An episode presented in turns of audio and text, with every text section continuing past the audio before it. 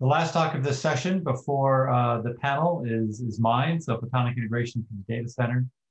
And I want to acknowledge a lot of collaborators uh, from a, a, bunch of different companies that we work with, as well as uh, a bunch of collaborators at UCSB. And of course, funding support from DARPA and ARPA-E uh, in, in particular. So how do we reduce energy consumption, increase capacity in data centers? We've heard over and over again about co-packaging, that's certainly key, right? You have to eliminate the 50 ohm terminations and drive the modulators directly uh, capacitively, not with the 50 ohm load. That's essential to, to get the power consumption down. Second thing is increased integration. So uh, obviously higher data rates, baud rates, as, as uh, Robert showed, more complex modulation, as Dan showed, and more wavelengths and ports in parallel. And that starts to take one to, to large numbers of devices integrated together. And particularly DWDM is key, I think, to getting to these rates, and, and uh, as you've seen in, in, in, the previous talks. So, you know, 100 devices today and, and, and more in the future.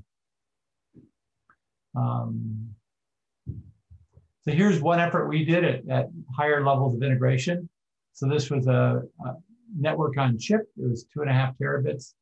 We had eight banks of, uh, you know, total 64 lasers and modulators and detectors and uh, integrated together. And again, just like Robert's talk did, shows the value of integrating lasers on chip because otherwise it becomes painful of all these different wavelengths uh, presenting, uh, you know, integrated or not integrated, but connected by fiber and we have AWGs and, and so forth. And, and uh, so that's that was an early effort, but as one gets more and more wavelengths, uh, it, it, becomes necessary to, to look at other sources.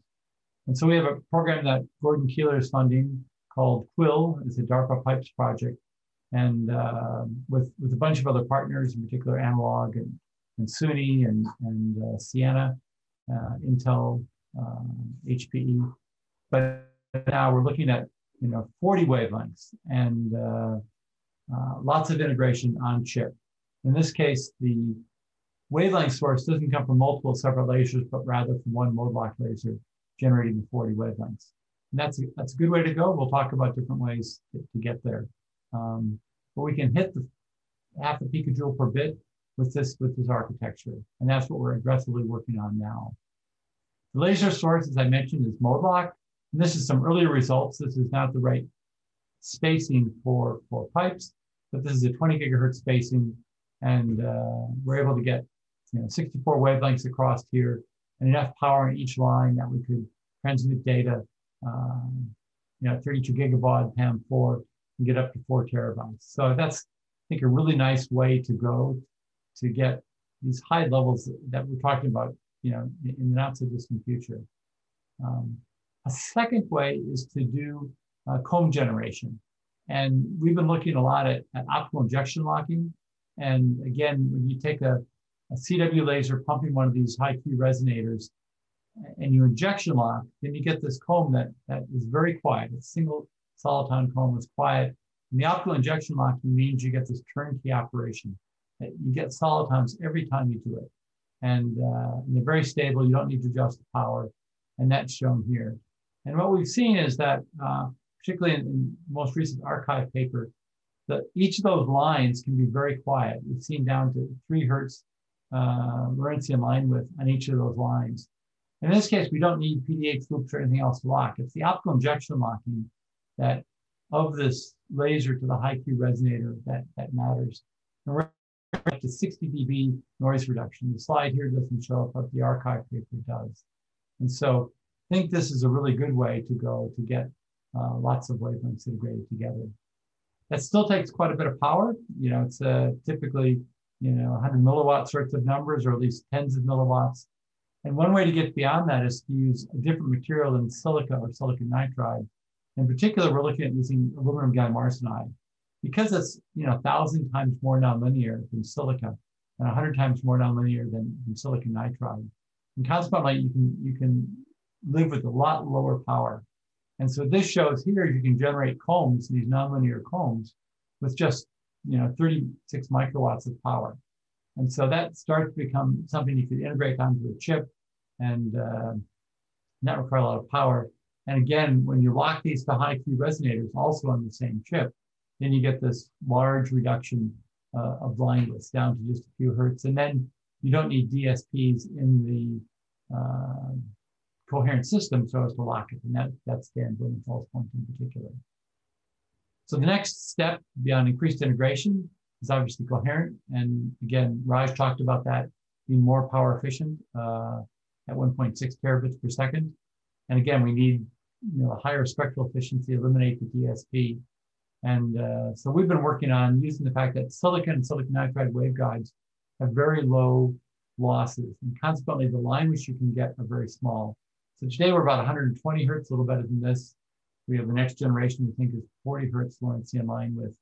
And the we lock that to a to resonator, the integrated line width that NIST shows is about 30 hertz today. So this slide shows the progression we've gone through over the last seven years uh, down these line widths. But again, what we're utilizing is the fact that silicon, silicon oxide, silicon nitride very low losses, and that gives you very narrow line width lasers. And so this is all the work in the world, and you know lots of these other points here are from other groups around the world, but many groups around the world are seeing these line widths down to just you know below kilohertz, and I think we'll soon see uh, numbers uh, dramatically better than that. So that's what's really exciting. We're working on is shown here, where you integrate the laser with the silicon nitride waveguide. And in this case, there's a gradient in the waveguide. And this is a collaboration with Morton Photonics. And the nice thing is that the thermal coefficient, thermal optic coefficient, you know, is seven times smaller than silicon. So consequently, as you can see here, as you change temperature, the laser doesn't change wavelength very much. And I think we can do even better than this, but this kind of eliminates the need for CWDM because if you make the AWG and the laser out of silicon nitride, then the, there really isn't much wavelength change with temperature. So I think this sort of structure will become uh, ubiquitous. And uh, Gordon Keeler is funding a LUMOS program, and a key part of that is having silicon nitride waveguides integrated with lasers on chip. And I think technologies like this then become widely available. So to summarize, um, I think significant reductions in energy consumption are possible. We can certainly, I think, hit 10th picojoule per bit. The key things are integration with CMOS. You have to flip chip the electronics onto the optics. That's reduce, eliminate all the 50 ohm lines, eliminate equalization, eliminate uh, clock recovery.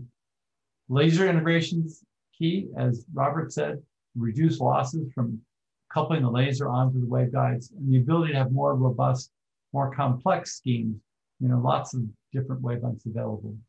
DWDM, I think, is key. Probably not, probably by either mode lock lasers or turnkey soliton combs. And that partly depends on what the spacing is. If it's 100 gigahertz or less, I think mode lock lasers are probably by far the best way. 100 gigahertz or more, it's then sort of the, the nonlinear combs. And I think gallium arsenide works well. And then moving to coherent. So I want to thank my students in particular for doing all the work that goes on at UCSB.